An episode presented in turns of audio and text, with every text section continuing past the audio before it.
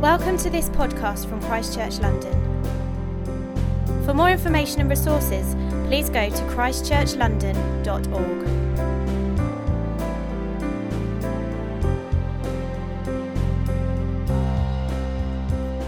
Which is found in First Samuel sixteen, verses one to thirteen.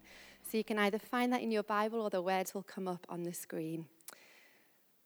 The Lord said to Samuel, "How long will you mourn for Saul, since I have rejected him as king over Israel? Fill your horn with oil and be on your way. I am sending you to Jesse of Bethlehem. I have chosen one of his sons to be king." But Samuel said, "How can I go? If Saul hears about it, he will kill me." The Lord said, "Take a heifer with you and say, 'I have come to sacrifice to the Lord.'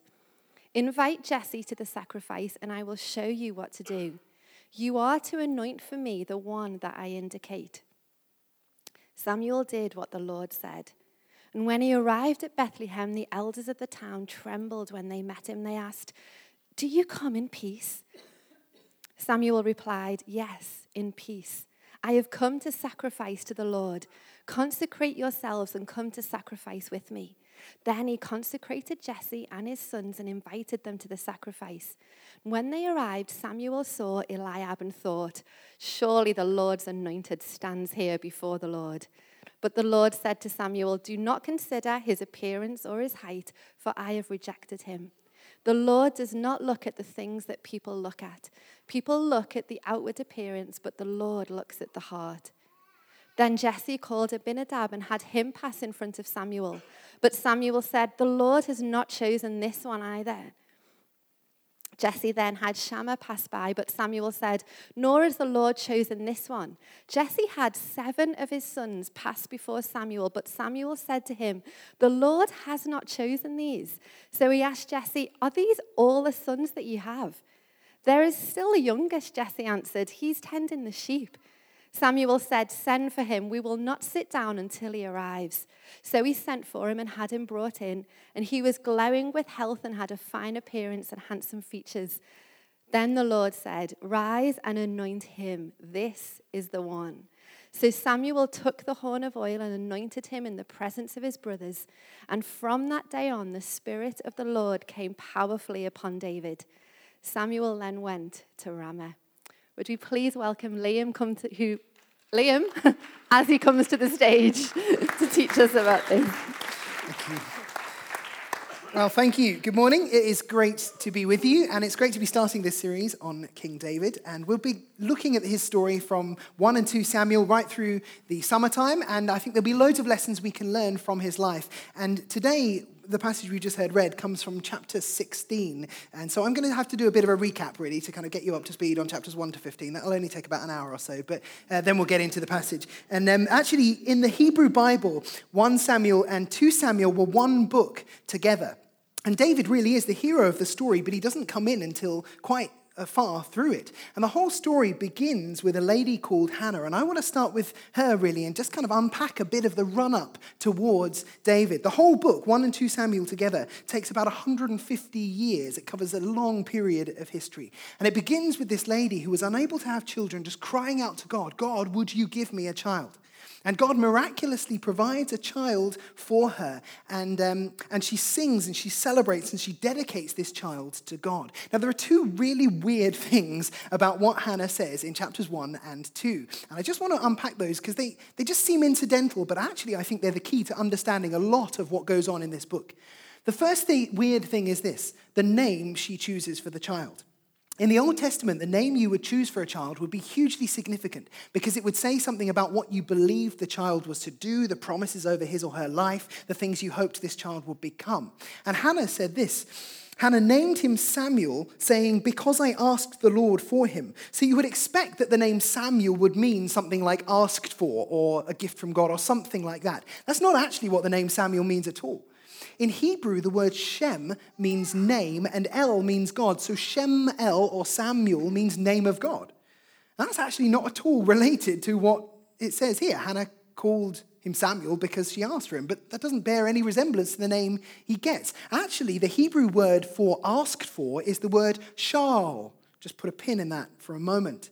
The second weird thing about this story is that when Hannah dedicates the child, she sings this song, which is not weird in and of itself, except that the final line of the song, she says this, God will give strength to his king and exalt the horn of his anointed, which is really odd because there was no king. I mean, there was no king in Israel. There never had been a king in Israel. So Hannah misnames her child and then sings a song about a non-existent king, and this is the triumphant opening of this book. It's really weird.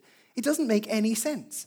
Fast forward six chapters, and these two riddles start to come together, where we find that Samuel has been ruling over the people as a prophet and as a judge, but he's getting old, and the people come to him and they say, we need a replacement. They ask for a king.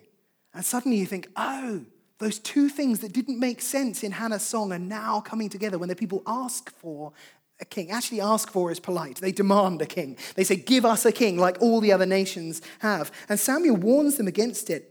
But it says the people refused to listen to Samuel. No, they said, we want a king over us. Then we will be like all the other nations, with a king to lead us and go out before us and fight our battles. When Samuel heard all the people said, he repeated it before the Lord, and the Lord answered, listen to them and give them a king. So the people ask for, they shall, a king. And what do they get? They get a king whose name is Saul, Shall.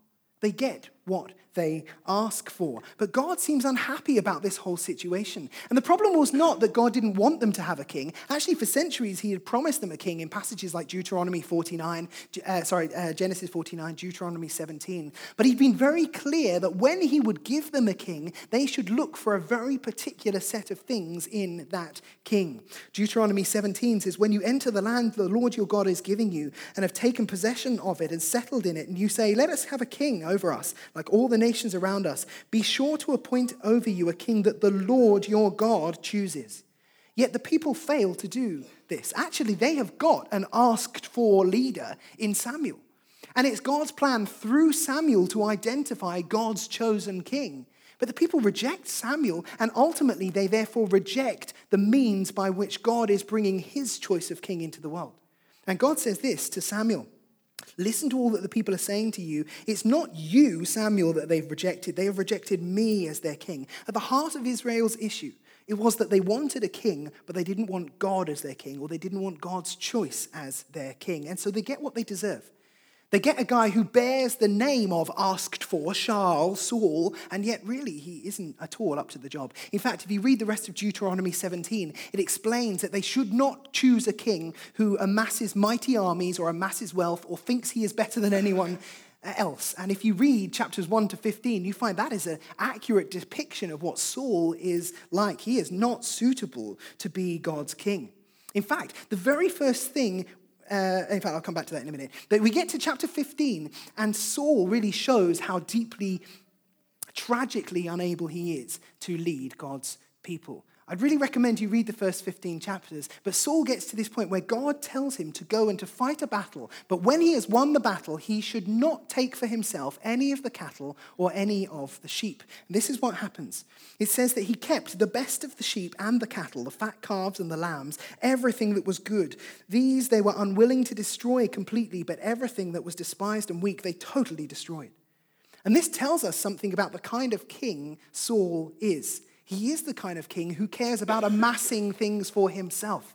He looks at the weak things, the unvaluable things, and he says, well, we can destroy those, but anything of value, anything that looks good on the outside, he keeps it to himself. And the very next thing he does really seals the deal. He goes to a place called Mount Carmel, which was a site where many people had worshipped many gods over many centuries, and there he builds an altar. Who to? To the God who's just given him this victory? No, he builds it to himself. And in that moment, he sets himself up as a rival God, and God thinks, I've had enough. And he sends Samuel to him in chapter fifteen to uh, declare this judgment. And Samuel says, you have rejected the word of the Lord, and the Lord has rejected you as king over Israel. And we're told that the Spirit of the Lord departed from Saul. So to summarize chapters one to fifteen, it's a story of Hannah asking God for a child. God gives her this asked-for leader who is his gateway to bringing in the chosen king. But the people reject Samuel and reject God, and they ask for, they shall, a king of their own. They end up with Saul, who is tragically unable to lead them. And God rejects Saul, which brings us to the passage that Joe just read. But God sends Samuel with a message. He goes to a town called Bethlehem, meets a guy called Jesse, and he's told to say this, I have chosen one of his sons to be king. Invite Jesse to the sacrifice. I'll show you what to do. You are to anoint for me the one I indicate. And you get this sense, ah, the whole thing is getting back on track. The king that God promised in Genesis forty-nine and Deuteronomy seventeen, the one that he chose, is finally going to come. And so Samuel arrives and he speaks. And the key verse in this passage, I think, is First Samuel sixteen, verse seven. It's the one that we'll really focus in on today. It says this, the Lord does not look at the things people look at. People look at the outward appearance, but the Lord looks at the heart. I want to unpack that verse this morning. Let me just change David's for a second. Uh, David Brooks, the journalist and author, has written a brilliant book on character. It's called The Road to Character. And in it, he introduces these two approaches to virtue, which I think are really, really helpful.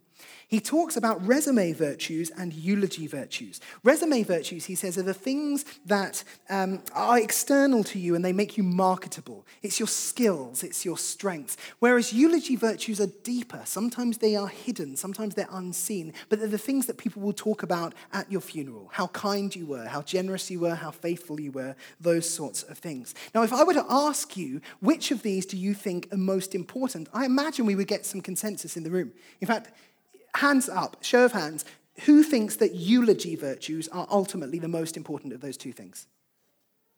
Okay, most hands in the room. Who thinks that resume virtues are the most important of those two things? Not a single hand. In the South, we had one hand, and then he quickly looked embarrassed. I think we would all agree that eulogy virtues are most important, but David Brooks says, how much time do you actually spend investing in them? I think we spend way more of our time investing in the resume virtues than the eulogy virtues. In fact, he said that the whole of our world is really oriented towards resume virtues. Our education system, public discourse, the things we seem to value are way more oriented towards the resume stuff than the eulogy stuff, the tr- stuff that's truly deeply about us. He says most people have a stronger plan for how to progress in their career than they do for how to develop deep character. David Brooks quotes a rabbi called Joseph Soloveitchik, who wrote a book called The Lonely Man of Faith. And in it, he takes this idea from Genesis one and three and extrapolates from there. And he says there are essentially two types of human, which he calls Adam one and Adam two. Adam one, uh, next slide please. Adam one is the resume self, the external focused Adam. He wants to build, create, and win. Adam two is the eulogy self, who wants to embody moral qualities. He cares about the internal life, not just about doing good, but about being good. Adam one lives to build and create and win, whereas Adam two lives in obedience to some transcendent truth. If Adam one wants to conquer the world, Adam two lives with this sense of calling. I think I'm here to serve the world. Adam one savours personal accomplishment, whereas Adam two is willing on occasions to lay down his self and actually not achieve so much for the good of others. The primary question for Adam one is, why do things work? Why? So that Adam one can master them, control them, use them for his gain. Adam two asks, why are things here? Why are we here? What is the purpose for which we were created? Adam one, Brooks says, lives by the straightforward logic of economics. Input leads to output, effort to reward. You should pursue self-interest, maximize utility, and impress the world. Whereas Adam two lives by a different moral code, a moral logic, an inverse logic, not an economic one. Adam two believes you have to give to receive. You have to surrender to something outside of yourself to gain strength within yourself. You have to conquer the desire to get what you want. You have to, in order to fulfill yourself, you have to forget yourself. In order to find yourself, you have to lose yourself. And I think the story of David and Saul is the story of these two Adams. I think David, very much at this point in the story, reflects something of that Adam two eulogy self, whereas Saul seems to be way more like the Adam one resume self, focused on the exterior. And I think this concept gives us a helpful way to understand what is going on in this passage and actually in a lot of David's story. We could paraphrase, paraphrase verse seven, I think, to say the Lord does not look at the things people look at. People look at the resume virtues, but the Lord looks at the eulogy virtues. So how does this help us to unpick what is going on in this passage? Well, I think, as I've said, that we live in a world that seems to prioritize resume virtues. But that's not a new thing. I think that's always been the case. I think it's definitely the case in this passage. If you read it through, you find that almost to a person, everyone is obsessed with the external things. Everyone has a measure for success that looks very different to what God is thinking of and looking for. The people, they ask for a king. And more particularly, they ask for a king like that of the nearby nations. It's like they've looked round at the other powers of the day and thought, we want what they've got. They've got a king. We're not happy with God. We want what they've got. We want a king who is mighty, who can lead us into battle. And so they go for a king who is tall and strong and handsome and powerful because they think that is what ultimately matters. And the king they end up with is tragically incapable of leading them. You know, the first thing we learn about Saul is this. It says, Kish had a son named Saul, as handsome a young man as could be found anywhere in Israel, and he was a head taller than anywhere else, anyone else.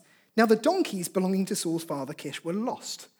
Like, that's a bit of a weird thing to find out about Saul. Like, the first thing you learn is he's tall, he's handsome, he's attractive, and he's lost some donkeys. Like, what does that have to do with anything? I'm not aware that a monarch, a major part of a monarch's role is looking after donkeys. Like, like how does that mean that he is or isn't qualified? Actually, I think it's hugely significant. Because in the ancient world, one of the key metaphors for a king was a shepherd, one who looked after simple animals. And so here we see that Saul looks great on the outside, but he fundamentally is unable to look after simple animals. He is no way equipped to lead the people of God. We know that right from the beginning.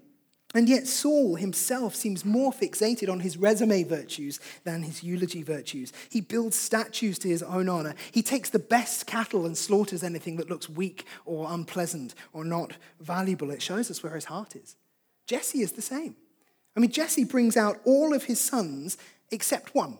I mean, Samuel says, bring out all of your kids. And he parades them in front of him. And Samuel's like, not that one, not that one, not that one, not that one. He gets to the end and he goes, are you sure you don't have any other kids? And he's like, oh yeah, I do have this other one. He's out there in the field. And it's like he's completely forgotten or deliberately overlooked David. It's like he's thought, oh, okay, we're looking for some kingly material here where I could see that in some of my sons, but not that one. He's just out there with the sheep. And so he doesn't even think to bring him in. And Samuel says, bring him in. And he can kind of imagine him reluctantly going, all right, we'll go and get the shepherd. And he brings him in. Imagine being overlooked by your own father. Yet that's exactly what happens here because Jesse has an Adam one mindset. Spot the contrast. You've got tall, attractive, strong Saul who's fundamentally hopeless at looking after simple animals. And you've got this David who actually is still attractive. It says it in the passage. Resume virtues are important. External things are important. They're just not the most important thing. You've got this tall guy who can't look after simple donkeys, and yet you've got David who is faithfully looking after the sheep. Which one is better equipped to be God's king? Samuel himself, the great prophet, the great man of God, the one person you think he should get it right, like he's made his career out of hearing God accurately, he gets it wrong. The passage begins with God having to rebuke him, saying, why are you mourning this king that I have rejected? And then God says, go and anoint a new king. And he's terrified. What if Saul hears? What if this kind of mighty Adam one of a man hears? Won't he kill me? And he even considers disobeying God because he's fixated on the external things.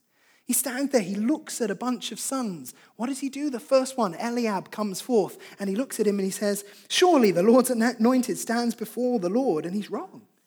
Eliab may have been great on the outside, but he's not chosen by God. I find this incredibly sobering. Not one person in this passage gets it right. Not even the great man of God. I find that incredibly sobering. It is so easy to see things through the wrong lens, to measure success by the wrong way, and ultimately to miss out on what God is doing. If we buy the idea that the most important thing is what we can see on the outside, we may well end up with a Saul when God wants to give us a David. I find that incredibly sobering. Let me ask you this. When you look at others, do you make judgments on them based on the things you can see on the outside? How successful, how sociable, how effective, how eloquent they might be? Is that how you decide whether to spend time with people? To invite them into your social circle? To build community with them? To invest in them as leaders? To take risks in them? Is that how you make those decisions? Flip it the other way.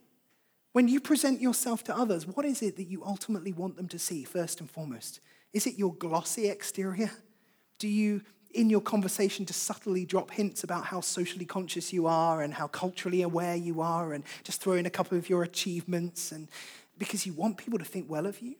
Actually, if that means lying and covering up some of the more frail, more vulnerable sides of your character? When you think about work or your things you want to achieve in life or your leadership, do you tend to measure based on the external things? Or do you rather think about what kind of person you're becoming, what kind of character is being developed in you? Do you ever, God forbid, do this with church as well?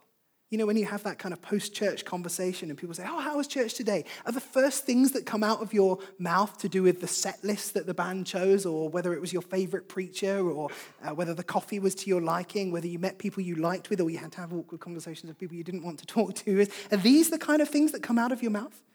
If so, if so, you may well be looking at things more with the eyes of Saul, Jesse, and Samuel than the Lord. And I'm preaching to myself here, to be clear. I get this wrong all the time. I am sure that there are people I have hurt or upset because I've overlooked them, because I've been wowed by the Sauls and the Eliabs, and I've missed the Davids. And if that's you, I am incredibly sorry. I'm sure that people do it all the time, because it is incredibly difficult to see things as God does, but it's vital that we learn to. Because if we don't, we will end up measuring things with a level of success that God doesn't really care all that much about at all. And we may well miss what God is doing as a result. This becomes even more sobering when you fast forward a few thousand years, where you find that the very thing people did to David, they then did to an extreme with the son of David, where they ultimately rejected God's chosen king, Jesus Christ. You read the ancient writers from the first couple of centuries, and they describe Jesus in not very flattering ways. Celsus wrote that Jesus was ugly and small. Early Gnostic writers called him bald-headed and small with no good looks at all.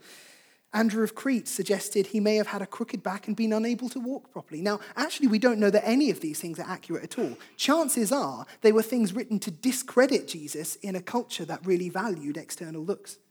But Isaiah says something not at all dissimilar when he prophetically describes what Jesus would be like. He said, he had no beauty or majesty to attract us to him, nothing in his appearance that we should desire him. He was despised and rejected by mankind, a man of suffering, familiar with pain, like one from whom people hid their, hide their faces. He was despised, and we held him in low esteem. I think this is tragic, that when God sends his chosen one, his chosen king, Jesus, he is missed by most people. People hide their faces from him. They ultimately reject him and put him on a cross. And yet, Jesus was like David in so many ways. Born in a backwater town called Bethlehem, under the rule of a tyrant king, overlooked by everyone, and yet he was the good shepherd, the true king, the anointed one who reconciles the world to God through his death and his resurrection. If you are exploring faith today, if you are trying to get your head round what God is like and what Jesus is like, my appeal to you is this. Don't look for the wrong kind of God. Don't look for a God who seems glossy on the outside, but there's not a lot of substance beneath him. And don't overlook Jesus, because his story seems so unlike what successful stories look like in our world. You see, if you have an Adam one mentality, if you are looking for resume virtues, then a guy that hung out in humble places with lowly people and who was executed on a cross will not seem like a success to you. For an Adam one mindset, the cross is the ultimate failure. But if you are able to see through it and see it as God does, you will see it's also the most beautiful victory.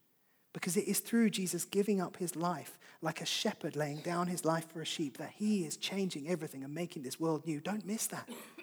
And if you are exploring things about faith, if you have questions about Jesus, we would love to talk to you. Do come and speak to me at the end, or speak to a friend you've come with, or a member of the welcome team or prayer team. We'd love to talk to you about Jesus. Both the stories of David and Jesus show us that God sees things as others don't. The Lord looks at the heart.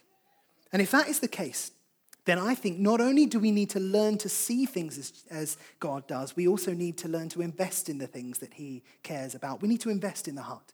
We need to learn to invest in the eulogy virtues. In a world that so prioritizes an Adam one way of living, we need to take the counterintuitive approach of investing in the slower way, the hidden things. We need to invest in character. We need to invest in the heart. One of my favorite things uh, being a kid when we would go on holiday was just building sandcastles. I loved building sandcastles. And my dad was like a machine at building sandcastles. It was absolutely amazing. And so he and my brother and I would go out and we'd build them. And basically we'd spend the whole day, because we had no friends, we'd build these massive sandcastles. It'd be absolutely enormous. Here's a picture of one of them, uh, or what... Um, well, here's a picture of what one of them could have looked like. I, uh, I couldn't find any, but um, in my mind, it, it looks actually even greater than even greater than that. I'm sure they did. I, I can't imagine I've exaggerated it. But um, we build these incredible sandcastles, and they'd be really intricate. They'd have like bridges and tunneled out bits and moats, and they'd just be amazing. We spent the whole day. Actually, it was quite geeky. So the night before, sometimes we would plan out these sandcastles. Why am I telling you this? And we take them down, and we like weigh them down with rocks, and then we try and turn this thing into reality, just looking at the plans. And my mum was like, "You're going to be an architect." And I was like, "I am going to be an architect," until I realized there was more to it than just tapping buildings out of buckets. And I just let that dream go. But this was one of my favorite things to do, building these sandcastles. One of the most frustrating things was the end of the day, when the water starts to approach. And in case you hadn't guessed, not our castle. But our castles were impressive. And actually, people did come from other parts of the beach to come, uh, not for miles around, just like nearby. Word got out. It was like before social media, they were sending pigeons, smoke signals, all that kind of. Now, people would come, and they would stand there, and they'd watch our sandcastle as the waves came in, just waiting to see how long it took before it fell down, which is a bit morbid, actually. But people would gather around and look at this thing, and I'd be like, maybe this one will survive. Maybe this one's strong enough. And, of course, the water would get close. And even if it couldn't touch the top of the sandcastle, it was still erode the bottom, and the whole thing would just collapse every single day. And I found this incredibly frustrating. And so one day, my dad and I had this brilliant plan. We got up really early because we'd spotted that in the beach there was this massive rock that was sort of protruding from the sand. And we went down before anyone else had got there, and we covered the whole thing in this thick layer of sand. And then we went back to our, our hotel. And then we came down later when everyone else was coming down to the beach, and we were like, oh, I think we'll choose here to build our sandcastle. And we built this enormous sandcastle on this hidden rock. And it just looked incredible. Got to the end of the day. Everyone was crowding around. The waters are coming in. They're standing there thinking, how long is it going to last? My dad said, let's go. We packed all our stuff and we left. And I, I really remember this. I remember exactly where we were. We were standing there at this car park looking down at these people with the water just lapping around their feet going, why is it not falling down? And we're standing there thinking, yes, we have a secret that they do not know. There is a rock-solid inner... It's cheating, actually, but go with me on the metaphor. We have this rock-solid inner core to this sandcastle that meant it outlasted any of the others on the beach. Man looks at the sandcastle outside, the exterior. The Lord looks at the rocky interior. There was something about that castle that meant it was able to withstand the waves of life. It does not matter in the end how tall or how beautifully crafted or how intricately honed the sandcastle of your life is. If there isn't a rock-solid core, the waves will take it down. Which is why the Bible says it matters that we invest in the stuff in here. Proverbs four says, the um, blah, blah, blah, where does it say? Above all else, guard your heart, for everything you do flows from it. The decisions we make in here, in the secret place, inevitably flow out into what becomes visible. So invest, the Bible says, in what is hidden, what is in here, what is at your core. Everything we do flows out of the place where our character is formed and kept. Jesus said something similar. He said this, a good man brings good things out of the good stored up in his heart, and an evil man brings evil things out of the evil stored up in his heart. For the mouth speaks what the heart is full of. This is a vivid picture. Our mouths are like an overflow, where what is stored in here just comes out in those natural moments. If you are storing up good things in here, good will come out in those moments of pressure. Those moments you're not prepared for. If you're making loads of compromises here, what is naturally going to come out in those moments you can't anticipate is not likely to be healthy, Jesus says. A friend of mine who um, leads a church in Manchester told me a story recently about a guy in his congregation. He was um, he was doing really well in his job. He'd been progressing up the ranks. He was called into his boss's office one day, and his boss sat him down and said to him, uh, I want you to lie for me so that we can close this particular deal. And he was very clear what he was asking him to do. He was like, I know this is wrong. I know this is not true, but I want you to speak to these people. I want you to tell them these things. I want you to mislead them in these ways so that we can close this deal and be a big success. And this guy was just sat there thinking, man, this is a horrible position to be put in. Actually, I suppose, if you care more about resume virtues than eulogy virtues, and if you think what really matters is closing the deal and being thought of well by your boss, then maybe it's an easy decision. Maybe you go with the lies. But this guy was a follower of Jesus and thought, yeah, but there's something else going on here because the Lord sees the heart. And so he didn't want to make a compromise there that he couldn't get back from. Like, I mean, you can hardly go, no, I'm not going to lie, six months down the line when he goes, no, but you did that time, didn't you? So he knew this was a watershed moment for him, and this is his response. He said, I am not going to do that. I am not going to lie for you, because if I lie for you, it won't be long until I lie to you. I thought that was a brilliant response. I remember, not that my boss has asked me to lie, but, sorry, but I remember that. I think it's a brilliant, brilliant response, because he recognizes what Jesus is saying here. Start making compromises here, and it won't be long before what comes out is more and more toxic. I won't lie for you, because it won't be long because I'll, until I lie to you. That's guarding your heart. That's saying no further. I am putting a rock solid core in here.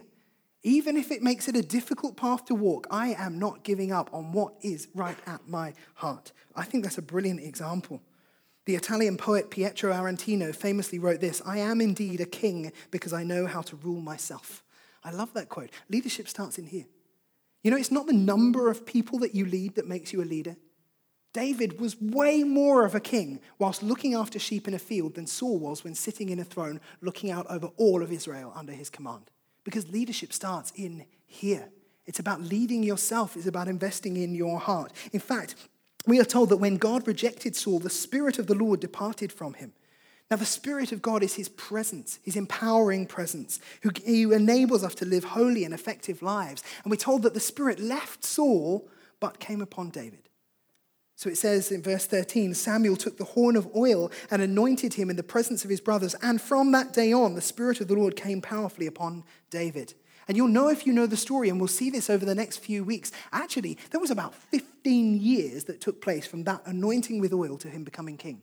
fifteen years is a long time to know that I've been called by God to lead these people. I've got the Spirit of the Lord on me. I've got the anointing oil on me. fifteen years he had to guard his heart through all sorts of adversity. And through this period that we're going to look at over the next few weeks, Saul just gets progressively worse as he gets caught in this sort of downward spiral of wickedness, while David actually grows and grows and grows into more of the king God intended him to be. It's all because of the power of the Spirit in his life. I really like, actually, can I have the next slide? Uh, our designer, Tom, um, put this together, which is the sort of logo for the series, and we were talking about it. I really love this. I think it's, it really captures something brilliant about this passage. You've got the V being like the lip of this jug, just pouring out the oil. And as the oil hits the ground, it splashes back, and the splash makes the shape of a crown. And he said what he was trying to capture was that sense that the oil of the Lord, the Spirit of the Lord, results in a growing sense of kingliness and stature and power. I think that's really beautiful. And I think that's exactly what is going on here in this passage. You know what? There are few things more dangerous than a Christian leader who has a title but does not have the Spirit of God. And there are few things more beautiful than someone who is full of the Spirit of God and who may not have a title but is working away faithfully, patiently, trusting God until the time he gives him the title in his timing. Let's be David's, not Saul's. If the church is run by Saul's, we are in trouble. Because there is nothing more dangerous than someone that has the title but none of the Spirit. David, with the Spirit of God on him, grows and grows and grows more into the king that the people needed but didn't even know they were looking for. How are you doing in this area? Are you experiencing the Spirit of God in your life, shaping you, changing you, transforming you day by day? When we are filled with the Spirit, we become more like God himself. In Galatians chapter five, Paul writes this list that he calls the fruit of the Spirit. It's the ultimate eulogy virtues. It really is. He says the fruit of the Spirit is love, joy, peace, patience, kindness, goodness, faithfulness, gentleness, and self-control. Here's a question for you. This week, maybe, maybe as you reflect this week, maybe as you pray, maybe as you read Scripture, you might want to just take these verses from Galatians five and pray them through and say, Lord, show me what's going on in my heart. Show me where this fruit of the Spirit is growing, and show me the areas where I'm not experiencing much of this fruit. And then if you identify character areas you think, I'm really weak on that. I've made compromises that mean I'm, I'm not strong in that area at all. Ask God, because they are called the fruit of the Spirit. The Spirit doesn't just go, well, you're rubbish at that one, aren't you? The Spirit says, let me bring it out in your life. Pray, ask God, strengthen me, fill me with character. It's a prayer he is guaranteed to answer if you walk in step with him. Maybe the band can come back up. I know I've covered a lot today. I mean, that's like sixteen chapters worth of the story. And basically everything that we have touched on today we'll unpack at far greater depth as we go through this series. I don't know how you are feeling right now. It might be that some of you feel overlooked. Maybe some of you feel like David. I mean, imagine being overlooked by your father, by the people closest to you. Maybe some of you feel like that today. Maybe you feel like people haven't seen what is truly going on in you because you don't feel like you're glossy enough on the outside. My prayer for you today and through this series is that you would know the voice of God saying, I see you. I see you. Scripture tells us the Lord sees what is in our heart and he rewards us. If that is you today, I pray that you would know that God sees what is going on within you. Maybe you feel more like David at the end of the passage. You feel like you've got a calling, a sense of something you're living for. Maybe the Spirit of God on you, speaking to you, empowering you. But actually, it feels like it's taking a long time to come about. fifteen years David had to wait, guarding his heart.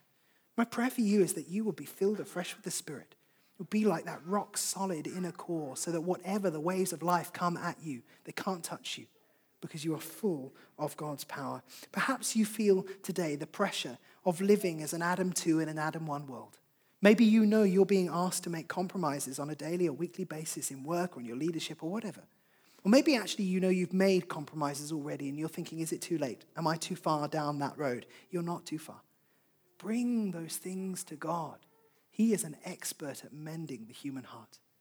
And we would love to pray with you at the end if you would like that, for anything at all, anything I've said, anything you've come in, just it weighing on your mind. We would love to pray with you. There'll be a prayer team who will be available to do that. But first of all, I'd just like to invite us to sing. And we're going to sing a song that is a way of saying, God, right now, at the beginning of this series, I choose to give my heart to you, not to anything else. And so in a moment, I'll invite you to stand. The band will lead us. If you feel like you can sing this song today, then I'd encourage you to do it and sing it as a prayer. Don't just go through the motions. If you are looking at these lyrics and thinking, I'm not sure I can say that today, that's fine. But why not pray in your heart, Lord, would you empower me to be able to say this, to be able to give my heart to you in the coming weeks? Why don't we stand? And Rich and Doug and the band are going to lead us in a final song of worship.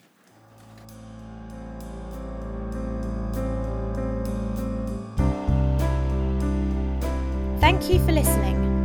For more information or for further podcasts and downloads, please visit christchurch london dot org.